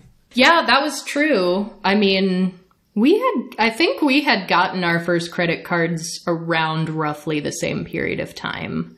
And I think my credit limit was just slightly higher than yours when we first met. But like, I mean, credit, credit's a bad system too. That's also a system that I want abolished. so it's like, I'm playing the rules for a game that I hate but I did remember because when I asked you your credit score, it wasn't bad. It was very much acceptable range. But you did say at one point that there was like an erroneous mark on it that was not supposed to be there from like a bad apartment building or something. Yes, I remember that because that was one of the first iterations of our relationship workload distribution where I do the physical things and you deal with the customer service shit. I was like, you've you've got a mark on your credit score the, that isn't fair. Like cracks knuckles, let me add it. I will was, get that removed for you. there was a shitty apartment that I lived in for a year and they charged me with some bullshit cleaning fees that I wasn't happy about paying, but I couldn't get out of them. And so I gave them the check like on the last day it was due as I was like moving out and whatnot. And they collected the check and they sent the claim assuming I wouldn't pay early mm-hmm. off to collections. And then when I did pay, they didn't remove void it. that. Yeah. And when you told me that story, I was like, well, I'm going to get that removed. that was a pain in the ass. I like had to look up old bank records. Oh yeah, and I was like, give me your social security number, give me your addresses, give. And I was like, call your bank and get that check number that you wrote. I was like, we're gonna need that. I am fighting this. And I did. It is hell to get a derogatory mark like removed from your credit score, but I did that. You're welcome. I did that for you and for us. I still think we could have bought a house even with it because it didn't like tank your credit. It wasn't awful, but I was like, oh no, no, no. this will not stand. But yeah, overall, credit is a horribly unjust system. It it needs to be completely overhauled, rip it up by the roots. Because man, a bad credit score can really ruin a person, and for their entire life, it can keep coming back. It's very unforgiving. And it's exceptionally unfair that no credit is akin to having bad credit. so new like young adults, a, an 18 year old fresh out of high school, like can hardly do anything without a cosigner. And it's like, what if they don't have a good relationship with a parent or legal guardian who is willing to do that for them? What if their parent or legal guardian doesn't have good enough credit to cosign? Like, you're just leaving people out high and dry. You can't rent a place, you can't get student loans if you're going to college. That's part of the thing that frustrated me because I was employed at a really good job for my age, but I didn't have a credit history aside from having to take out stu- and repay student loans because I had never been told, hey, you should actually get a credit card as early as you can and have that line of credit open. Just make sure you absolutely make sure you pay it off every month because my parents preferred to not use credit cards. Mm-hmm. They they usually use checks or cash. And for me, without it being explained to me, it was like, why would I borrow money when I already have money? Why don't I just use a debit card? Yeah, I mean that's that's the silly thing. Like, why do we have to play these silly little games and be like, well, I don't need credit right now, but let me get a very small starter credit card that has like a $500 limit and just buy a pack of gum every month and pay it off just to prove that I use credit and pay it off. like, that is such a silly game to play, but that's what you have to do to get ahead. But yeah, so it, it's basically like decision time. They call it ultimatum day. And so many of these cast members are talking about how much they've grown and how much they've learned about themselves in this experience. And I mean, sure, you can technically learn more about yourself every time you're put into a brand new situation, but it's this pseudo therapization of reality TV that is just such a problem. And it's so off putting to me because long term, this is probably more likely to damage you psychologically than it is to actually benefit your mental health in the long run. It's it's truly it's putting people in high stress situations and filming it in order to make it a public spectacle in lieu of couples therapy and then presumably without giving those people tools to be able to healthily cope with this tremendous emotional burden. And yeah, so ultimatum day happens and you hear this like, who has found the one? Who will propose? Who will walk away alone? Now, time is up on the ultimatum. And it's just so overly dramatic and still centered around the one. Have you found the one when we have a couple of different people now being like, I'm in love with two people now. What do I do? It's like, well, you just kind of proved that there isn't a the one. and this also coming from the straight host that I forgot even existed. Because we haven't seen her since like the picking the trial marriage stage. She's just been gone. But yeah, let me tell you something too. I mentioned this came out in like three staggered releases and that I was watching them each day on the day it came out. These staggered releases have got to go. They really do. Either give me one episode at a time that I can make a weekly event out of for the duration of the show, or you gotta give me the whole season to binge. This, like, here's the first four episodes. Now here's three more. Now here's the last two. No, we've got to stop playing this game, Netflix. Whoever decided that this, this is the worst way to consume media. If it's like a trash reality show, I am not opposed to binging it, especially since I tend to have them on in the background while I'm doing other things because I don't like them enough to dedicate my full attention to it. So if I've got like a big project I'm working on and I'm like, great, got some new reality TV trash, put it up in the background while I'm working, perfect. So for that sense, it's good to binge. But something that's this messy and drama filled, I probably would have tuned in every week on the day it came out. But then it can be an event. It's like, this is my ultimatum day. Like, time for my new show. And then you can have that excitement of the new show coming out every week. And I, in some ways, kind of miss that. I mean, as someone who was a huge fan of Lost in the early seasons, having a weekly Lost night and always being left on this mysterious cliffhanger so you're like excited all week to find out what happens next. That's a feeling I haven't experienced in a really long time. and I wouldn't feel that level of excitement with a show like this, but I don't know what's up with the here's a few episodes at a time. I don't like it. It's wrong. It's interesting too because it was 10 episodes released over three weeks. So it was four then the next week four more, and then two. And unless Netflix subscriptions are specifically end of the month, Hmm. it isn't even trial busting because it was, you know, there's two weeks difference from the first episode to the last one. Hmm. But it just happened to cross over from May to June.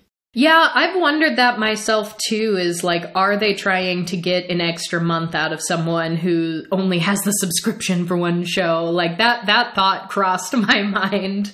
But it's it's silly. It's it's really silly. Um, it's got to go. And then they're like, "Ooh, who will find the one?" And they ended on a proposal with no answer. After I just binged three episodes in a row, while I I was actually on this day like recovering from a medical procedure, so I'm like not feeling too hot. I'm watching these few episodes in a row, just binging something easy to comprehend. And then they end on a proposal, and then it's like, well, you'll get the end of this series in a couple weeks. It's like, that adds extra insult to injury. So the I just looked at the Wikipedia page because the first season was a two stage release. It was the first eight episodes all at once, and then the last two a week later, which is very similar. They just added another week break in this one. But the last two episodes are the actual finale and then some kind of special. Mm-hmm. So it is the reunion. it is cutting the finale off from the rest of the season and making you wait a week for it. Yeah, it's rude. Like, I would only be okay with this if I was doing this for literally every episode, and this was a longer affair that I was getting, you know, a weekly event out of. But yeah, and there's there's just this whole question too, because now at the end of this, there are all these proposals going on now, and it's really hard to suss out on an individual level in this context which of these people have like real genuine aversions to marriage as a concept or for their own life versus ones who are just in a really bad relationship and just know that marriage isn't good for this relationship, but they aren't quite ready to walk away from it if they can keep going the way they are and coasting for a while, versus anyone who might have like commitment issues, which there were some like flippant comments early on about like oh i'm i'm afraid to commit. I'm afraid to pick my life partner. And i just got to say i don't understand that at all. And i wanted all of those people who might have said that or implied that to talk more about that. Like where's that coming from? What's what's the fear? What's the what's the underlying reservation? What what actually is it? Let's get to the heart of it here. Cuz someone just being like oh well i'm afraid to commit like i don't see commitment as one singular specific thing cuz it's kind of several things rolled into one. Yeah, so could you elaborate on that? yes tell me more tell me more. Um so yeah i i still don't understand commitment issues despite watching shows where there are several people involved who allegedly have them. so you're you're not helping me out at all, but yeah, I I don't know. Also like in our own relationship, we don't have anything to compare that to cuz we moved fast. we U-hauled harder than any of the lesbians on this show. So proposal time. The first proposal was Mal proposing to Yoly. And she said yes, and they were the original partners that came together. But Yoly was the one who got really close with Xander, so we're going to put a pin in that. And then Aussie went to go propose to the partner they came with, Sam. And this was my favorite proposal because Aussie was the one who definitely read Neurodivergent to me. And they show up and start going on a monologue about how there is a type of penguin in Antarctica that when they choose their life mates, they go to the beach and look for the perfect rock to give to their life mate. And they were like, that story really resonated with me because I found the perfect rock for you. and they pull out a rock and put it in Sam's hand and I don't know if it was labradite, I don't remember exactly what kind, but they were like, this is a special protection gemstone and th- this is my perfect rock that I'm giving to you. And I was like, beautiful proposal rock. I love it. I love it so much. And then, but I don't know if it was the editing that was intentionally trying to make it look worse than it was, but it sure looked like Sam was not into it. She seemed disappointed by the rock, and I was like, What are you doing? That is the sweetest proposal I've ever seen in my life. like, are you kidding? they found the perfect rock for their life mate. like a penguin. I, I loved it. But yeah, the editing probably didn't do any favors, but it definitely made it look like Sam was about to be like, uh, if this is your proposal, I don't accept. But then Aussie pulled out an actual ring and got on the knee and did the actual proposal thing. And Sam did admit that she wouldn't have been happy with just the rock alone. But I thought it was sweet. I like the engagement rock. and that, I mean, that just gave me a lot of thoughts about the pageantry and expectation of getting engaged in a certain way with like a specific ring and done in the very traditional sense. Because I personally don't feel like that's necessary if it's truly your right person. And I don't know enough about Sam and Aussie to make any sort of judgment call about whether or not they are truly a good uh, couple for one another. That's not my decision to make. But I mean, I had an anecdote because I I went to prom as a senior, and I went with a boyfriend at the time who was very much not the right person, but uh, circumstances put him there. And I remember being so frustrated when he asked me to prom in like the dullest, most boring, most nothing way ever. And like, I do think the notion of a, a promposal is weird.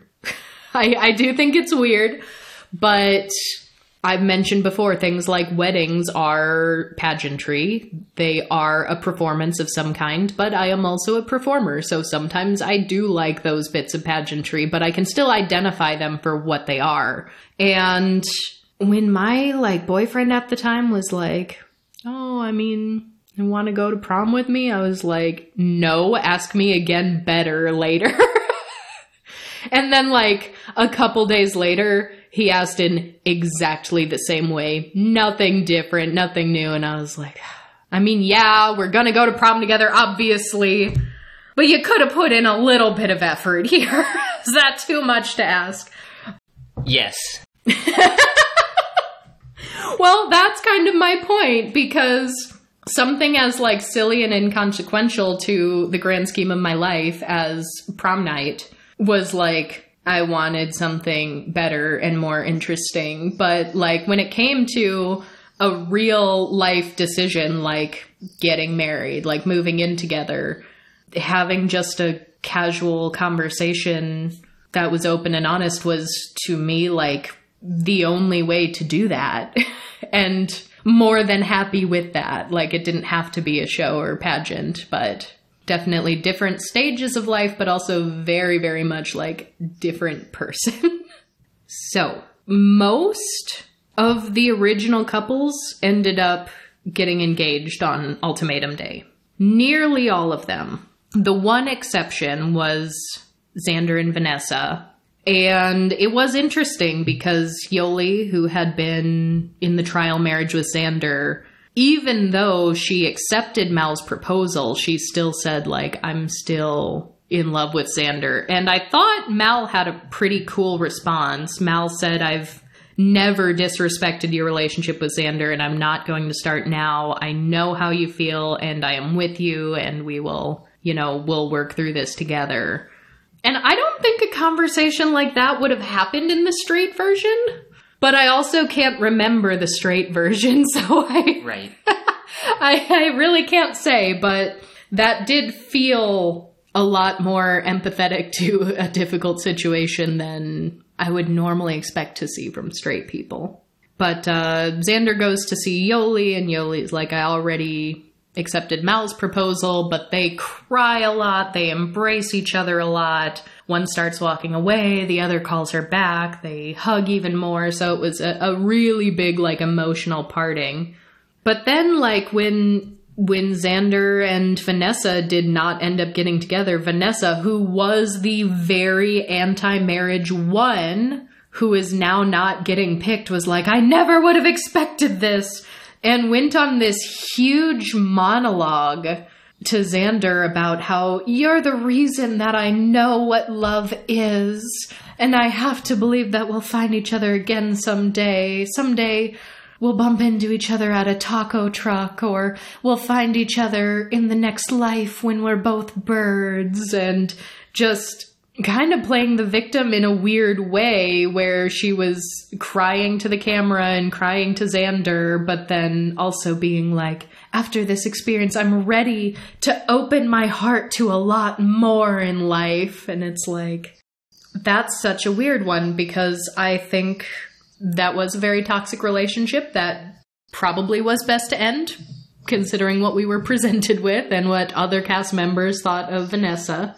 But she came in very anti marriage, left just horribly upset that Xander didn't want to marry her anymore. and it's like, what is that? You can't play that game. It's so controlling. It's like, you're just trying to control Xander in one way or another. Xander wants to get married, you don't. Xander doesn't want to get married, now you do. Like, you can't do that. You have to know yourself well enough to know what you want and you need. And then you need to be upfront about that. And I don't know how I feel about this particular person saying I'm ready to open my heart to a lot more in life. Because in the context of the show, what she means is marriage. What she means is commitment. And I don't think that that needs to be put on a pedestal as like, this was this person's character growth. like throughout this experiment, she started not wanting marriage and now she wants marriage and she's a better person for it. Like, I don't like that narrative or the way that that's framed. But at the same time, she also did seem like she did need a lot of personal growth in some way or another. and it wasn't apparent that she got that in this situation. So then it's reunion time. And they sort of, and again, like, oh, hello, this show has a host. She's facilitating the reunion now. What's your name again? And why are you straight? Um, But they split up the ultimatum givers on one side of the room and the receivers of the ultimatum on the other side of the room. So the couples aren't together. So it's kind of a big question of like, ooh, who's still together? Because normally in these reunions, they have the couple sitting next to each other. So you can kind of visually see right off the bat who's still together and who's not. And going down the line, they start with Rae and Lexi, who are saying they are still engaged, they're still happy, they have a wedding date they aren't in a rush for kids, but they know that they want them and they know how they want to have them, so they've started saving money for it. And Lexi says, This has been the best year of my life. Lexi got pretty close with Mal during the trial marriage, and Lexi even says that they're still close, they still text, and that Mal is like family, so I think that was pretty cool. But then they get to, you know, Vanessa and Rae, and by extension, Xander, and heaven forbid they call the scandal of Vanessa and Rae sleeping together Fingergate. Okay, that's not surprising. I hate it. I hate it. They're like, now to talk about Fingergate. No. and so, yeah, I mean, they they talk about that. Um, Lexi's definitely like, yeah, I mean, it is what it is. I'm happy with Rae now, and Vanessa is not in our life, and Vanessa is doing this whole like I grew so much and I'm I'm sorry I hurt you and I hope you can just forget about me and Lexi's like yeah we have and it's like whew. But uh, Xander and Vanessa both ended up crying at the reunion. They said that as of now they do not talk at all. And then we get to Mal and Yoly And Mal, when asked the state of their relationship, says happily broken up. And the host is like, oh, well, when did you know that this, you know, proposal wasn't going to stick and this engagement needed to be called off? And Yoly said she knew they'd be over after two weeks, but Mel had a different memory and was like, you are lying. And also, while we're talking about lying, you were lying throughout the show, and watching it was triggering to see since what I was seeing you do and you say was different from what you were telling me in the real time. And it was like, oh, oh no. And then y- Yoly was trying to do this whole like, oh, well, I can't help it. Like, I told you I was developing a relationship with Xander. You knew that. And then Mal was like, it was less about watching you with another person and more that we've been together five years and I thought that I knew you, but watching you on the show made you seem like a dangerous stranger to me. And I was like, oh, yikes. And and was like, "Well, I can't help it if I developed feelings for another person too." And she's like, "I feel like I'm an ad for polyamory, but I'm not trying to be." And that was like the only mention of polyamory at the reunion, and it's like there wasn't actually an attempt at polyamory ever. This was just someone who was in love with two people and resolved to get engaged to only one of them. And Yoly was trying to make it seem like, oh, well, Mal just couldn't handle that I was in love with someone else. But Mal straight up said, watching you be in love with someone was not the difficult thing. Watching you be in love is a beautiful thing. And for what I saw, you deserved to try. And I was like, that's interesting. That is actually a situation where it's like, I wanted more of the actual conversation about is polyamory on the table for us? Is this something we want to explore because if you see someone you love in love with another person, it's pretty much expected by society that you will be envious. And a lot of people can be, and a lot of people will. But there's also people in the polyamorous community that love seeing the person they're in love with be in love with someone else. In fact, I believe the word for that is compersion. And so it's it's revealed that Xander and Yoly did keep talking after they after the show wrapped, and they saw each other again several months after the show, but said that nothing happened at that time. Vanessa did chime in at this point and said that she and Xander tried to make it work very briefly, or were at least in communication with one another for some period of time, and that she was really surprised and caught off guard to then find out that uh, Xander and Yoly were still talking. There did also seem to be on the show um, more dogs than our average on reality marriage shows, I think. And I want to know do queer people have dogs more often in, at, at higher rates than, you know, allo cishets? Because it wasn't just like, oh, I have a dog, so if we move in together, we have a dog. It was like, this dog is my baby and you need to love this dog as much as I do because that's my baby, and I am not bringing someone around my dog who doesn't adore her. And during a trial marriage, someone was like, You're too apathetic toward my dog. You need to love her more if this is gonna work. And I was like, I know some people do get really serious about their dogs, and their dogs are their baby, and that's fine. But I have not seen it to this extent on another reality show before.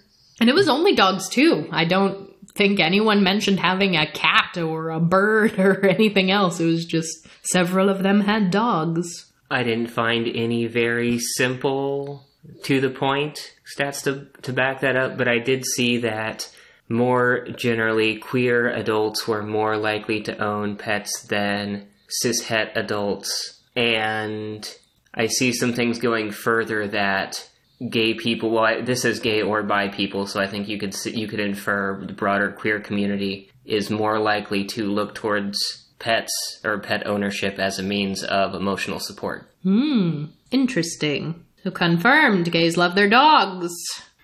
So I I had mentioned Aussie and Sam. I don't think I've said the names Tiff and Mildred, the other couple. Um, they kind of couple swapped. Mildred was with Aussie and Tiff was with Sam.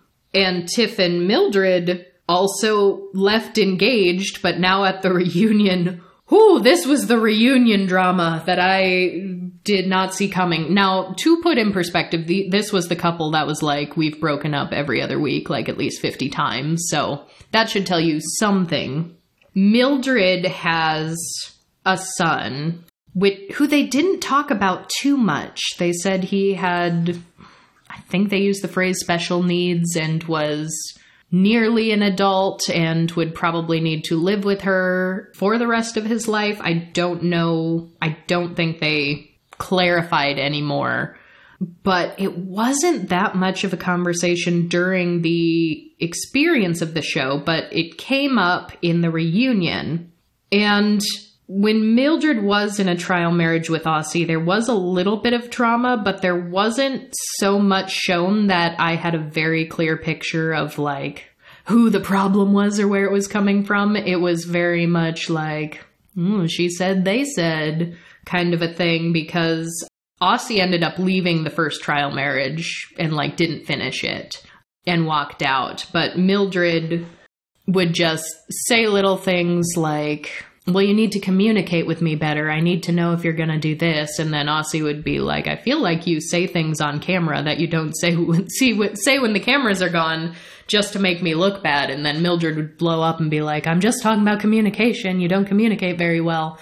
And it's like, we'd only see a teeny tiny snippet of that. So it's like, I don't know how bad things are off screen or how different they are off screen. So it, it was hard to pick a side, so to speak. But in the grand scheme of like other things going on with Vanessa, like it wasn't the big drama of the season. And it got cut short since Aussie left. But oh boy, they were asking like, okay, so what happened there? And Mildred said that she left Tiff and Tiff was like, uh, you left me? no. if you're, if you want to lie to everyone and say that you broke up with me, that's not my memory of it. And Tiff was like, I also felt financially taken advantage of because you moved in with me and my son. And I felt disrespected as a mom, and I'll always be a mom first. And Mildred was like, "Oh, you you didn't make an effort to build a relationship with my son." And then Tiff admitted like openly mentioned that she was struggling to connect to her son. But again didn't give a lot of details on that. And i don't know i don't think they gave us a time frame like i don't know how long they gave it. But oh my gosh mildred was just slamming tiff for all these horrible things she's done. And she's like you disrespected me as a mom and you could care less about my son and i was financially taken advantage of when you moved in with us and then Tiff just has this look of shock on her face. Like you can tell all of this is news to her. And then she's like, and then you're bringing other women into my home and sleeping around. And then Tiff was like, what are you talking about? I joined a dating app after we broke up, but I never brought women home. What is this? And it, it was, it was just baffled because then the real bomb to drop was that they broke up when Mildred got angry and threw things at Tiff, broke picture frames, threw heavy things at Tiff. Tiff called the police and Mildred was arrested. And Mildred was like, Yeah, you called the police on me, and the police took my engagement ring, and I never put it back on. And we were like, You could have led with that. And but then she kept going on and on and on. She's like, You still lived with us after this happened, and saying weird things that didn't even seem like they would be bad if they were true, but seemed to be completely out of nowhere based on Tiff's reactions. Because she was like, Oh, you had a, a sex board game sent to my house when you still lived there, and that was disrespectful. And Tiff was like, what is a sex board game? Like, what even is this board game? What are you talking about? And she's like, You disrespected me in my own home. And I was like, Okay. Tiff ended up getting up and leaving the reunion crying, just sobbing, and was like, She said the word gaslighting. She's like, You are gaslighting me. All of this is coming out of the blue. I've never heard any of this you're making up stories to try to make me look bad and attack me, and got up crying. And then Aussie was the one to speak up first, which surprised me because Aussie is the most conflict averse one in this entire cast.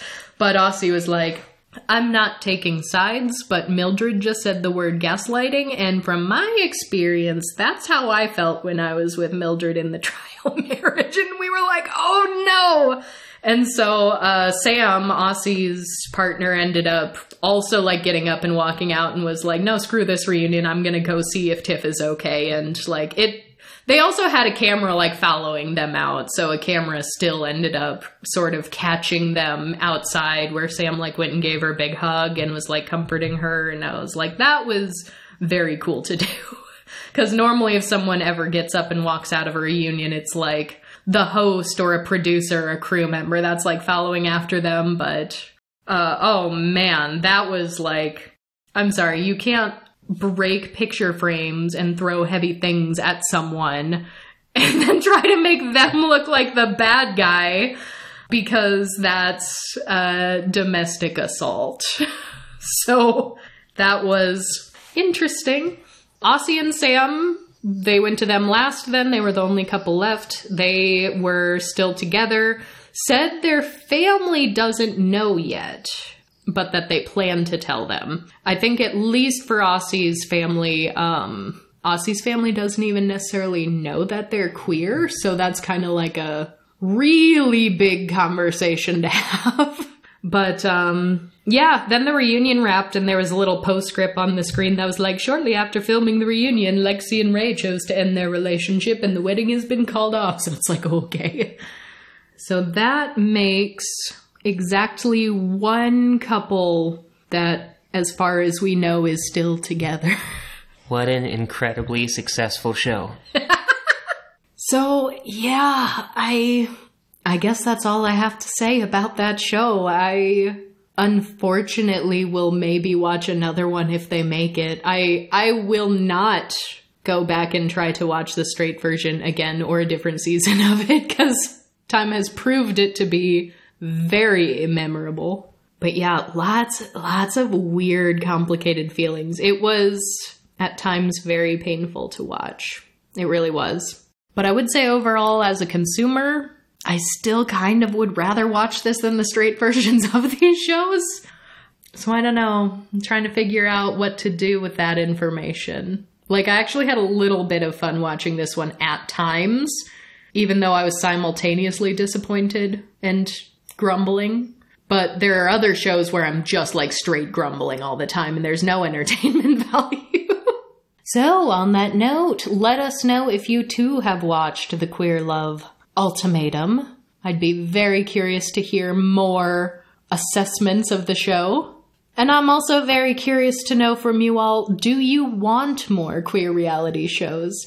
I think for me, where I'm sitting, I want queer reality shows that are like truly queer and not just copy paste queer relationships into what was clearly designed to be a cishet scenario. like, in order to make it work in a way that I think would be more beneficial than detrimental, we're gonna need queer producers, queer directors, someone queer to make the very concept of the show, because this was just not quite it. Please, if you would be so kind, give us a little rating, review, or like on whatever platform it is you are listening to us. And tell me what Weird Allo reality show I should cover next. We've already considered doing a part two to our first one where we just cover a montage of shows again because a lot of you seem to like it. So if there's a show that you especially love or especially hate that you would like our opinion on, send us a suggestion and maybe I'll put it on next time I need some trash to binge. Goodbye!